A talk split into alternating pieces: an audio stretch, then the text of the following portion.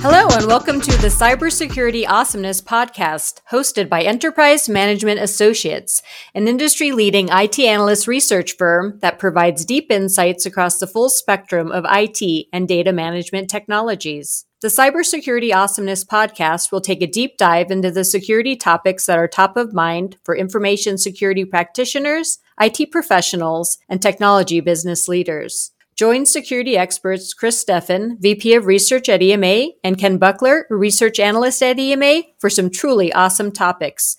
Chris and Ken, take it away. Good morning, good afternoon, good evening. Welcome to the Cybersecurity Awesomeness Podcast. I am your host. My name is Chris Steffen. Joining me today is my friend and colleague, Mr. Ken Buckler. Today, we are going to talk about the malicious hacking of what are considered to be public social sources. And we're talking about Twitter X, whatever you want to call it. We're talking about defacing websites of agencies. We're talking about various Facebook and other social media accounts. And why it's relevant is that something happened yesterday in the grand scheme of things with the SEC's account as it relates to an announcement about cryptocurrency. And Ken's going to get more into that here in a minute.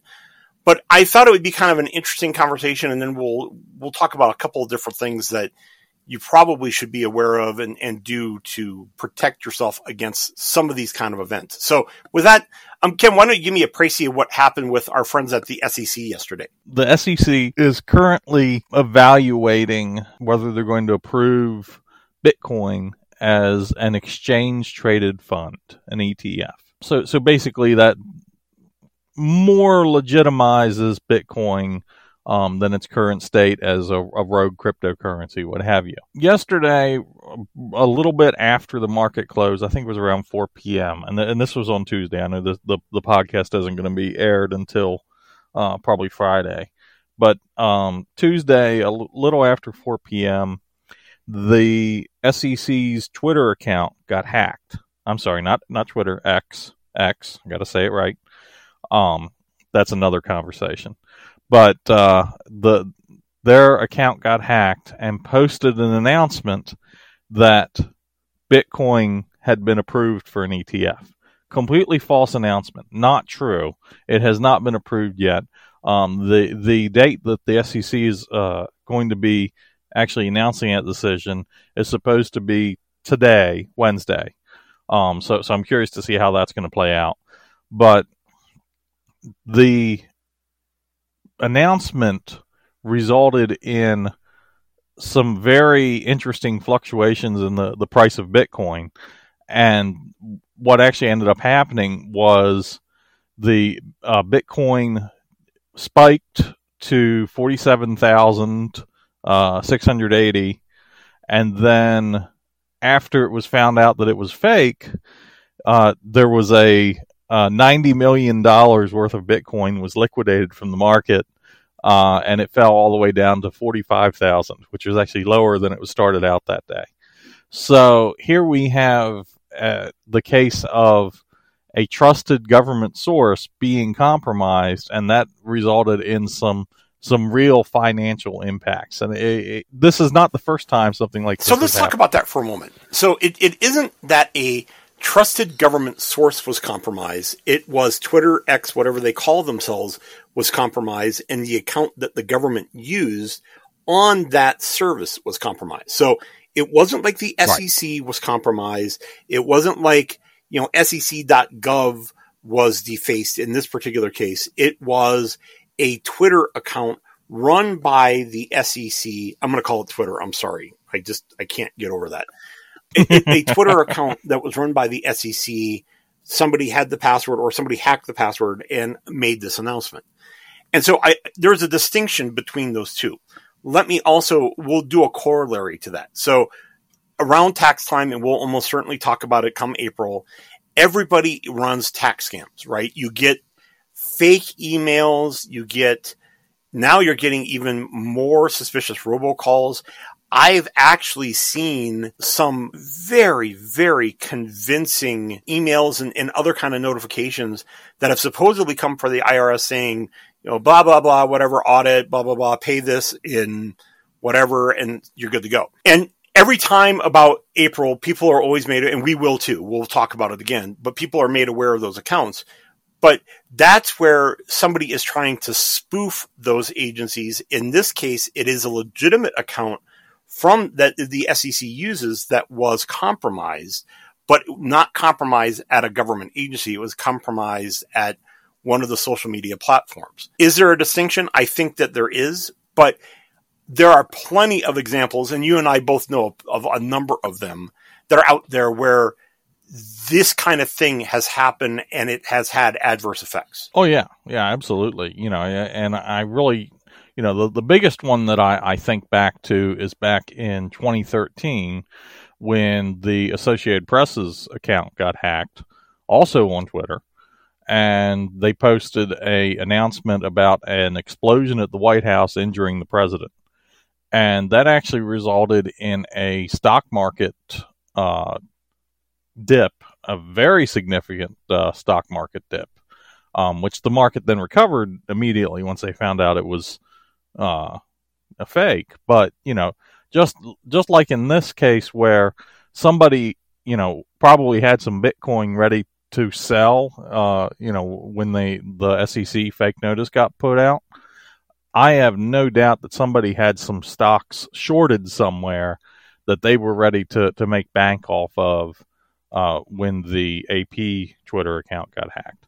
So here we have, you know, digital crimes that are causing real world financial repercussions and probably returning massive profits to somebody, right? For sure. And I I'll give you another example. It's been floating around the internet for the last couple weeks now. There is a great example of seemingly a parent and their kids bought them a new fancy high-def TV for Christmas.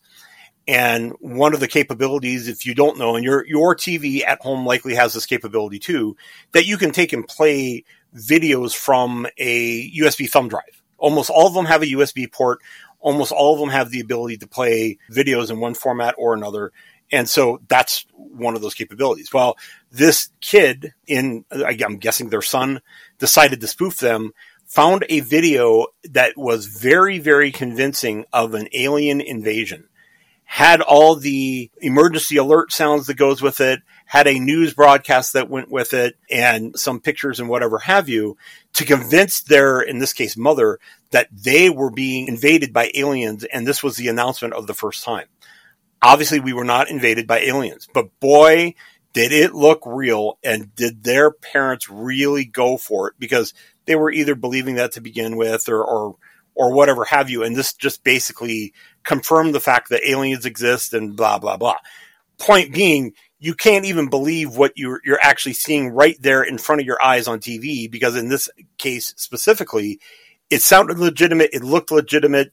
Everything about it appeared legitimate. And at the end of the day, it was a spoofed broadcast trying to pull a fast one on their particular parents.